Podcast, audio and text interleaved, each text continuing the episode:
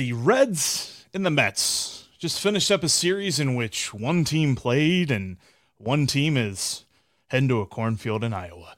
Why this series really convinced me that the Mets are going to win the National League and why the Mets won the trade deadline by doing absolutely nothing at all. Hey, what's up? This is Jeff Carr, and Ryan Finkelstein joins me from the Locked On Mets podcast. He covers the Mets every single day for Locked On Mets and also covers all of baseball at justbaseball.com. I myself am just a lifelong Reds fan that has well, suffered for the better part of um, my life, loving the Reds, and I've turned an addiction to this team into information for you on the Locked On Reds podcast. Thanks for joining us here today on a Locked On crossover brought to you by the Locked On Podcast Network. We are your team every day. Thanks for making us your first listen. We're free and available on all platforms. And Ryan, let, us uh, we'll recap this series. I want to tell you why my thoughts are about how good the Mets are. Obviously, I mean they showed it against the Reds. They did exactly what they needed to do. But more than just that, I, I really do think they're going to win the National League.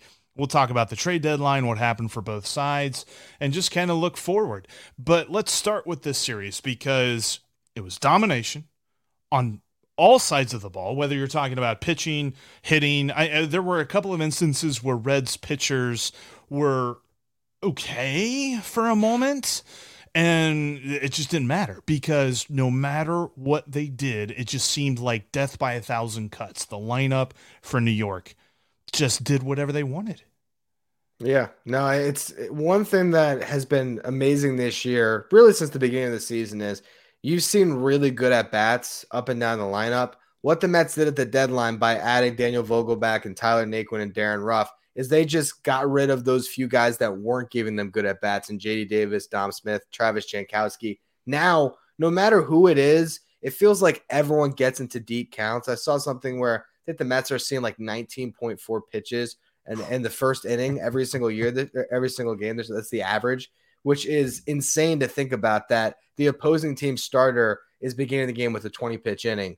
That just shows you, like you said, kind of the death by a thousand cuts. That's what this lineup can do. And uh, they did what they're supposed to when you're facing a team in the Reds that throw out two spot starters and they beat up on them and beat up on them big today with the 10 runs.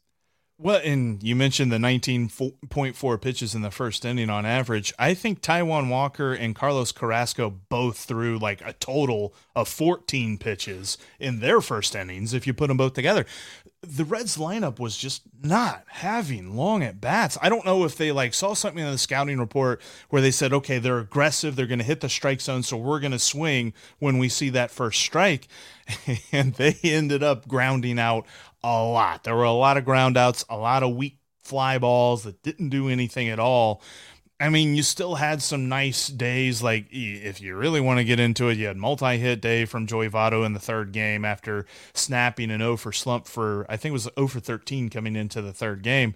And then you had a nice game in game two for Jake Fraley and guys like Donovan Solano. But there was so little else going on because of the way that Mets pitchers handled this. And this was something that we had talked about whenever the Mets came to Cincinnati was that this Mets pitching staff has been so good all year long and they were getting back their two leaders as the trade deadline came along so they didn't need to go out and make those big moves. And I erred when I said that the Mets didn't do anything because obviously Tyler Naquin, Red, now he's a Met. He killed the Reds in this series. Like you said, Darin Ruf and also Daniel Vogelbach. Um, with those moves, though, I, I think that the Mets did right by just going small. Yeah, they did. And, you know, you mentioned the rotation. To me, that's still the greatest separating factor. As good as the lineup has been since the deadline, which it, has been amazing. It has been carrying this team. What we just saw the last turn through the rotation, it was Scherzer against the Braves to, you know, win that series. Jacob DeGrom then gets a fourth game in that in that five game set and he kind of won up Scherzer. Even though he gave the two runs, he was perfect through five and two thirds or whatever it was with like, I don't know, was it 10, 11, 12 strike? It was crazy. I mean, to watch him pitch and look like Jacob DeGrom again, it just makes everyone's like ears perk up like, oh, wait, this Mets team, wait, wait. Oh, yeah. Remember we were thinking about when they signed Scherzer and it could be Scherzer DeGrom in a playoff series where they could start four of the seven games? That's what's happening now. And then you look at the three guys that went against the Reds this series Chris Bassitt, Carlos Carrasco, Taijuan Walker. All of them gave the Mets length in this series. They're able to reset the bullpen. They got an off day before a big series against the Phillies. Like that rotation is so, so good. And I think that's going to really carry them through the final stretch of the season, particularly when they're going to play a lot of teams like the Reds. They got a lot of teams sub 500 on the schedule to close out this year. And that could give them enough of a cushion to maybe catch the Dodgers and finish with the top seed in this league. And that's really where the Reds just got destroyed in this is that I mean, they have an injury to Hunter Greene. I'm not sure. Like, I'm guessing he might be back in a couple of weeks, but there's also an argument that he shouldn't be back at all because it was reportedly shoulder fatigue. So maybe just shut him down for the rest of his rookie season. You've got um, obviously they trade away Luis Castillo and Tyler Mahle. You have injuries to other depth rotation guys like Connor Overton and Robert Dugger, which neither of those guys are really going to inspire you to be like, hey, the Reds could really make some kind of run here. But they are better than the TJ Zeuchs of the world. And that's for sure. I definitely want to see more from Justin Dunn, but I'm not necessarily sure that his long term pro- uh, prognostication is in the rotation. So overall, I mean, the Reds were already set up to be outclassed in this series, but you have to tip your cap because baseball, I mean, we know baseball. Like, there's just some days you get beat by a guy like TJ Zeuch, which wasn't going to happen for them today, but that just happens every so often. And the Mets did what they needed to do because I know that you know that there's been too many times in years past where the Mets don't take care of business. Absolutely. We just saw it last season. I mean, I can't tell you the amount of frustrating series I watched last year with the team that was somewhat similar to this one. You know, they've made some additions that have been huge from the offseason Starling Marte, Mark Canha, you know, to, to see obviously Scherzer and Bassitt, the rotation additions. But, you know, it, it was still a team that had Francisco Lindor, Brandon Nimmo, Jeff McNeil, Pete Alonso. And it's those guys who have been so much better this year, particularly like a Jeff McNeil, who just had a dreadful season, Lindor as well. To see the two of them, you know, play at an all star level. Obviously, Lindor didn't get the nod, but I think you look right now, he's top 10 in fWAR. He has played like an all star, and really that core has just been so good this season, and it's why they're winning series after series after series. And that is why I really think the Mets have something going on here. I'm going to expound on that thought here in just a moment. But when it comes to baseball, you and I kind of know a little bit about what we're talking about. When it comes to jewelry, I know I don't know what I'm talking about. What about you? No idea. It's shiny, right? Like, yeah means it's clean, I think. Um, well, you know what? Blue Nile is going to help us out because when we're looking for that special gift, um, I've already popped the question. I don't know if you've popped the question yet, Ryan, but uh, you know, down the road, if you're looking to pop the question, Blue Nile is going to help you out with that. They're going to give you an awesome piece when it comes to you can set it up for one of a kind. You can build all of the aspects out of an engagement ring setting or if you're just looking to get a special gift for a special occasion, Blue Nile can help you out as well. They've got jewelers who are on hand 24 7 to answer all of your questions, which in my case was what's a ring? I, th- I know it goes on your finger. That's it. Um, and that helps. So go to BlueNile.com today. Plus, they've got this anniversary sale that is going on that you will save 40% off of their regular jewelry and you'll save 25% off engagement ring settings. That's right. For all you smart shoppers out there, that's BlueNile.com. They've got an anniversary sale going on 40% off regular stuff for your special occasions and 25% off engagement rings. BlueNile.com also ships free, comes in packaging that won't give away what's inside and you can uh, not worry about it because they're going to help you shop stress free. That's BlueNile.com today. Thanks again for making Locked On Reds and Locked On Mets your first listen here of the day. And uh, Ryan, before we jump into what I had teased just a moment ago, I know that yesterday was a special day at the ballpark at Citi Field, and I wanted to get your take on this because there were a number of guys that decided to change their typical walk-up music who was your favorite? Because I'm not gonna lie, Daniel Vogelbach walking up to Milkshake was hilarious. That's, I mean, is there any other answer we can even go for here? I, I, said that Mets fans should start a petition to make sure that that remains his walk up music for the rest of the season. I love a big guy that can laugh at himself, and that was absolutely hysterical. I actually think before the game we saw like a full song sheet, and I didn't see Daniel Vogelbach's name on there. And then maybe that's why they wanted the, the big reveal as he strutted up to the plate of his milkshake, which certainly brings the fans to the yards. yes, it does.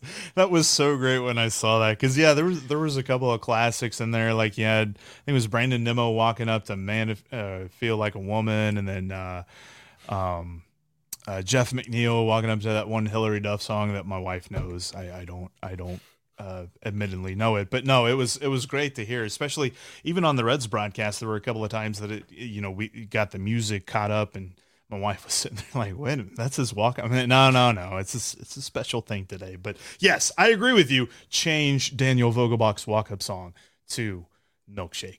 Um, but no, what I had teased is that a series like this just proves the Mets are winning the National League. I know that the Dodgers are deep and the Dodgers have a lot of talent in their lineup, especially you're talking about a middle of an order that can go up against anybody. But you mentioned it. The Mets have deep pitching. The Mets can throw Scherzer, DeGrom, game one, game two. You can literally throw a dartboard at the rest of the rotation and pick who's going to pitch in game three and then roll it back again because this is such a talented rotation. Good pitching in the playoffs beats good hitting. But when you are supposed to win, is when it is the the, the easiest to lose. I feel like in baseball, in, especially in baseball. But the Mets didn't fall for that. They didn't fall for the trap of well, yeah, sure, we could take two out of three. You know uh, that we're fine with two out of three. They kept their foot on the pedal and just absolutely crushed the Reds. And it's something like that that lets me know that the Mets are ready to take that next step. I think that any Mets fan, I I know um, our coordinating producer for Locked On, Allie Bronson, is a huge Mets fan, and she continually tells me to shut up when I tell her how good the Mets are. Uh, they're winning the National League. That, that I just I, I'm confirmed after watching this series. Yeah, uh, Mets fans, uh, you know, we have seen a lot, and, and so it, it's almost like you don't want the compliment. You know, you're like, yeah, you know it's it, it almost like if you lost a bunch of weight, you don't want people to say because you're like, God, ah, you're gonna jinx me. I'm gonna, I'm gonna put on a bunch of pounds or something. right. You feel like there's always that. Okay, well, here's what's gonna happen, and uh oh, the Mets are gonna falter. I've kind of shaken all that this year. I do believe in this team. I do think they're going to win this division. I, I, think that the Dodgers are a really scary opponent in the playoffs. So I don't know if I'm as all in to say they're definitely going to win this National League. But again, we mentioned the pitching, and the fact that they could start off the series with the Dodgers and in the first two games, the only three people co- who could conceivably throw a pitch is Jacob DeGrom, Max Scherzer, and Edwin Diaz. It gives you a lot of confidence of what they can do. The fact that if one of those guys can go seven or eight and you can have the best reliever in baseball after some of the best starters, that really does change the map for this Mets team. And I, I, I love all the additions that they made at the deadline as far as the hitters are concerned. This lineup so much deeper. I, I feel really confident in them, at least in the regular season. In the playoffs, I think they have uh, as good of a chance as anyone. And you've got the situational hitters, plus, you know, fingers crossed, knock on wood, they've got the health too. They have not really run into anything with their lineup. And with Scherzer and DeGrom coming back, that's good too. Hopefully that continues because we all want to see DeGrom actually get to pitch the rest of the season and into the playoffs because that will be absolutely phenomenal. But also something that I think it's easy to get overlooked, and we talked about this off air, is that when it comes to the game of baseball, I think that managers kind of get a little bit too much blame and probably a little bit not enough credit or something like that. Maybe too much credit because the players are the ones that affect the outcome. But I definitely think there's something to Buck Showalter's leadership of this team. I, I think that he knows what he's doing when it comes to a contending roster, and he knows how to put them all in the right positions. I mean, he knew when to come get Cookie Carrasco in game two. Not that he was about to fall apart against a kind of struggling Reds lineup. Okay, that was a really homer statement. Really struggling Reds lineup but he knew when to come get him. So when I look at that and I say, this is the guy to lead them, they've got the talent on the roster. This all adds up to me. That's where they're going. They're going to yeah. the World Series. Yeah, I think you know everyone wants to talk about Buck Showalter's never won a World Series. Uh, playoff baseball, come on, like it, it's so hard to win. Uh, I don't think I know people point to like was like he pulled Darren O'Day or something. I don't know. There was some managerial decision with the Orioles that people will point to and say, yeah, he made a mistake there. Look, Buck Showalter has been at this profession longer than most people have been at their professions. He is better as a manager and he has done it all and seen it all. To have him come into this team, a veteran team, I don't think the Mets are in the same position if if Luis Rojas is still the manager. It's just not the case he has had them focus every year not only on the ultimate goal, but they really have taken a series by series approach. And that's why you look at their record and they're, you know, they haven't been sweeping a bunch of series this year. Actually, like this is a good sign that they did this to the Reds, but they've been winning series after series after series. And I think that's Buck Showalter's impact. I, I don't necessarily love all the decisions he makes. You know, sometimes he'll lean on guys where I think, okay, like why did Tomas Nido a couple weeks ago he batted when there was two runners in scoring position? You had another catcher on the bench, and you had Jeff McNeil, an All Star, just sitting there. Like, why didn't you go to McNeil? But I didn't nitpick about it on my show because I still look at the fact that this team is so competitive every day, and I think Buck Showalter's impact leading them and being, you know, someone who's managing egos and all the stuff that he does behind the scenes, that's way more important than who pinch hit in that spot or which arm he grabbed in the seventh inning. And conversely, on the Reds side of things, in the Reds dugout, David Bell, I'm still ambivalent about him. And I was ambivalent about him when they had the roster to contend a couple of years ago. I'm ambivalent about him now, whether he can manage a rebuilding team, because uh, in game two, the Reds had the bases loaded and rookie feet, or not rookie, but he might as well be a rookie phenom. Jose Barrero, the guy who's the shortstop of the future for the Reds, was on deck. And then he pulls him and he puts in a guy whose slugging percentage is somewhere between yours and mine weight. Uh, just doesn't hit the ball. If he hits, he hits a single, period. So, uh, what I wanted to see there was a young Barrero get a shot, and he decides to take that away from him. And sure, Carrasco had dominated him with that slider, and, and there was nothing to be seen from the first three at bats from Jose Barrero. But that's where you let the kid try and figure it out. And if he fails with the bases loaded, so what? That's one thing that, you know, he can come back and learn from. Instead, you set him on the bench and you say, watch. And then Alejo Lopez strikes out on three pitches. It's, it's just, there's so much about it. And, and the result was not what mattered there. I thought that even if he got a hit, even if he got some RBIs, I don't know how well that affects Jose Barrero. And that's really where the focus should be. How does David Bell develop these young guys? And I think setting them down because they have three strikeouts isn't necessarily the way to do it. Yeah, you got to understand what the goal is with your team. And when you're managing a team like the Reds, who are, you know, 20 plus games under 500, you don't really worry about winning tonight. Obviously, you're trying to do the best you can to win. You're not going to be putting your team in a bad position, but you also have to realize that the number one goal right now is to grow the kids. And so, I'm st- if if if I'm managing that team, I'm starting the young players that have a future with the Reds as much as possible. I'm not worried about oh this this left-handed rookie can't you know has struggled so much against left-handed pitching. We'll let him try to to to face lefties and see if he can either figure it out or maybe you know for sure this guy's never going to hit a lefty when we're trying to win. But yeah, to, to pinch hit for a kid in that spot makes no sense. Well, and even Buck Showalter did that with Daniel Vogelbach whenever the Reds brought in Reiver Sanmartin. He left in Vogelbach to face him. So I was like, even then, I mean, I mean, they were up by seven, I think, at that point, so probably a moot point.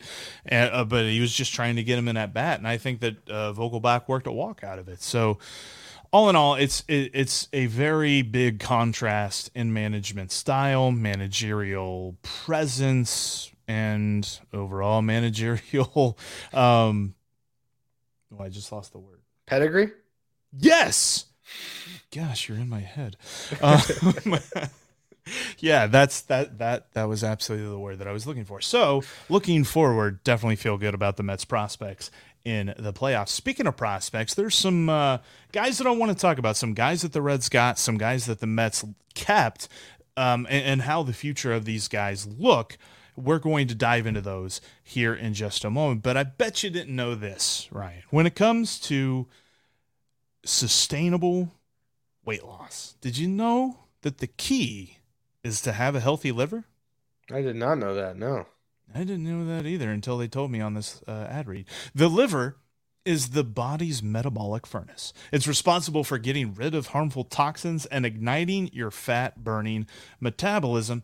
Unfortunately, most of us have overworked livers for one reason or another, but now it's easy to rejuvenate your liver health and reignite your metabolism thanks to the Liver Health Formula by Pure Health Research. And I know that you got some of this in the mail. Have, you noticed any results? I had a little bit, you know, curb the appetite a little bit, feel a little bit, a little more energy, feel a little bit, uh, you know, less sick after a big meal. You know, actually, I don't even want to go towards the big meal. Uh, so yeah, it's some good stuff. That's exactly what it's all about. And the best of all, liver health formula makes it easier to maintain a healthy body weight long term. So, what you're noticing now, maybe stuff you're going to be noticing for a while. You can get a free bottle of Curb Fit 2 all of our listeners here today if you go to this website you go to getliverhelp.com slash mlb you're going to get a free bottle of the curb fit formula which is an appetite suppressant. And you can also try liver health formula completely risk free so go to getliverhelp.com slash mlb to try the liver health formula completely risk free and claim your free bottle of curb fit with your order go to getliverhelp.com slash MLB. Thanks again. If you're watching us on YouTube and this is your first time checking us out face to face, first of all, hello. You can see that Ryan's the better looking one. And you can follow us on Twitter because you see our Twitter handles right down below us. You can follow me at Jeff Carr if you're listening on audio and you can't see us, at Jeff Carr with three F's. You can follow Ryan at Finkelstein Ryan for your Mets takes. He's going to be busy for a while as the Mets are probably going to be going deep into the playoffs, like I mentioned. Um, and also make sure that you're subscribed on YouTube to both Locked On Reds and Locked On Mets and click that little bell so you get notified when we have a new premiere or when we go live. That way you stay up to date on what what we've got for you. All right, right. The future is the focus for the Cincinnati Reds. They proved that very wholeheartedly at the trade deadline, trading away just about everybody. The only guy that they didn't trade away that I thought was intriguing was Donovan Solano, although possibly they were not getting the offers they were looking for for him. So, you know, whatever. He's on an expiring contract and he'll, he'll be a free agent at the end of the year. He can be a mentor for the young guys on the team. But they added a lot of really interesting dudes. Uh, they got Noelvi Marte and Edwin Arroyo, two shortstop guys, and it seemed to be the theme of the players that they acquired were middle infield type dudes. So I'm very interested to see how they all pan out because you're looking at the shortstop of the future and Jose Barrero being in the major leagues right now. And if he does pan out, if he does figure out that that low and away slider, he's not going to hit it even if he had a broom in his hand, then he might be the everyday shortstop moving forward and you can move all these athletic dudes around the infield and you have an infield of shortstops and maybe an outfield of shortstops and just everybody's running around like they're Cal Ripken or something. So that would be amazing. But something that impressed me even more than that was the fact that the Mets held on to their big guys. Because I know that last time you and I talked, we were talking about some dudes um, who the Reds could possibly go after in a trade for a bigger name, and the Mets were able to hold on to them bar none. They didn't go after any of the big name dudes. How did you assess the way that the Mets attacked the trade deadline from that point of view? You know, I think that there was a lot of Mets fans that were disappointed because Mets fans can get greedy and they wanted the big names. They see Willson Contreras uh, linked to the Mets, JD Martinez, and, th- that's kind of where they set their eyes. But I thought that what Billy Eppler did was he got you know three pieces that are, are functioning really well in the lineup right now, um, without giving up any prospect that's going to change the fortunes of the Mets farm system. Now these guys were talented, talented they sent out. Like Colin Holderman was good for the Mets this year in their bullpen, and the Pirates got him for the Vogel in the Vogelbach trade. Um, there was Mets fans who weren't happy about that, but to me, you're trading a 26 year old reliever. Uh, you got a guy now who's DHing for you almost every day that's way more impactful than what Holderman would have been to the Mets down the stretch this season. And you look at what they gave up in these other deals. Yeah, they gave up four uh, pieces for Darin Ruf, three arms in JD Davis. JD Davis needed to change the scenery, doing great out in San Francisco. the three arms they gave up, some talent there, but it's not like they were any of the Mets, you know, top 20, 30 prospects. So I think they did a good job getting pieces in without giving up their main prospects. And the main prospects are Francisco Alvarez and Brett Baty, who are likely the starting catcher and third baseman next season. Mark Vientos, who could be the DH as soon as this year, if they wanted to promote him, they probably could right now.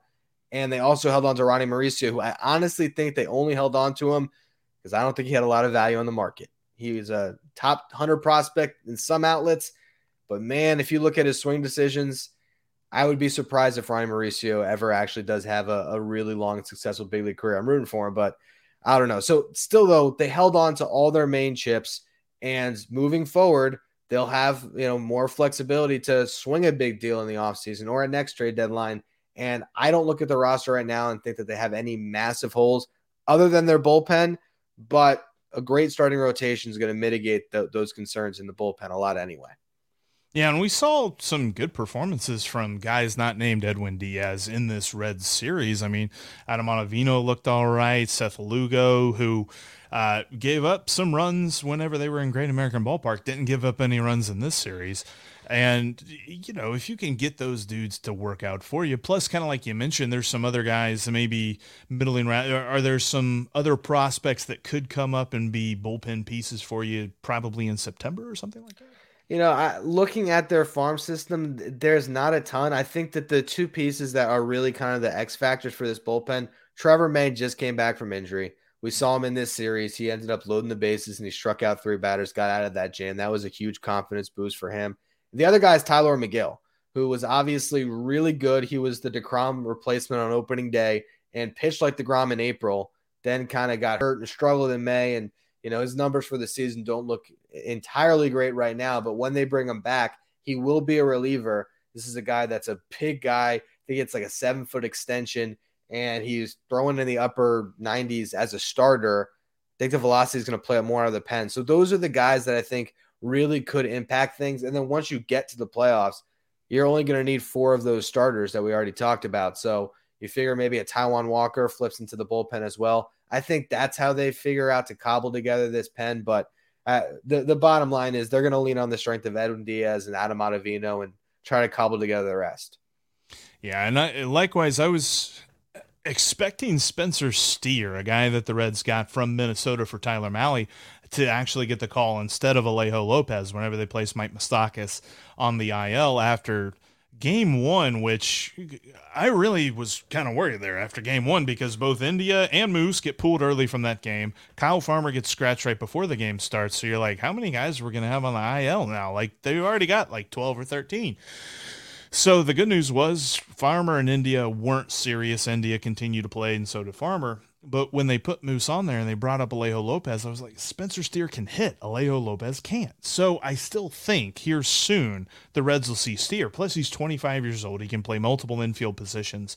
That's the kind of guy that the Reds want and really could plug in at third base if they wanted to and turn Kyle Farmer into that super utility role that I think everybody except the Reds believes he is best suited for. Yeah.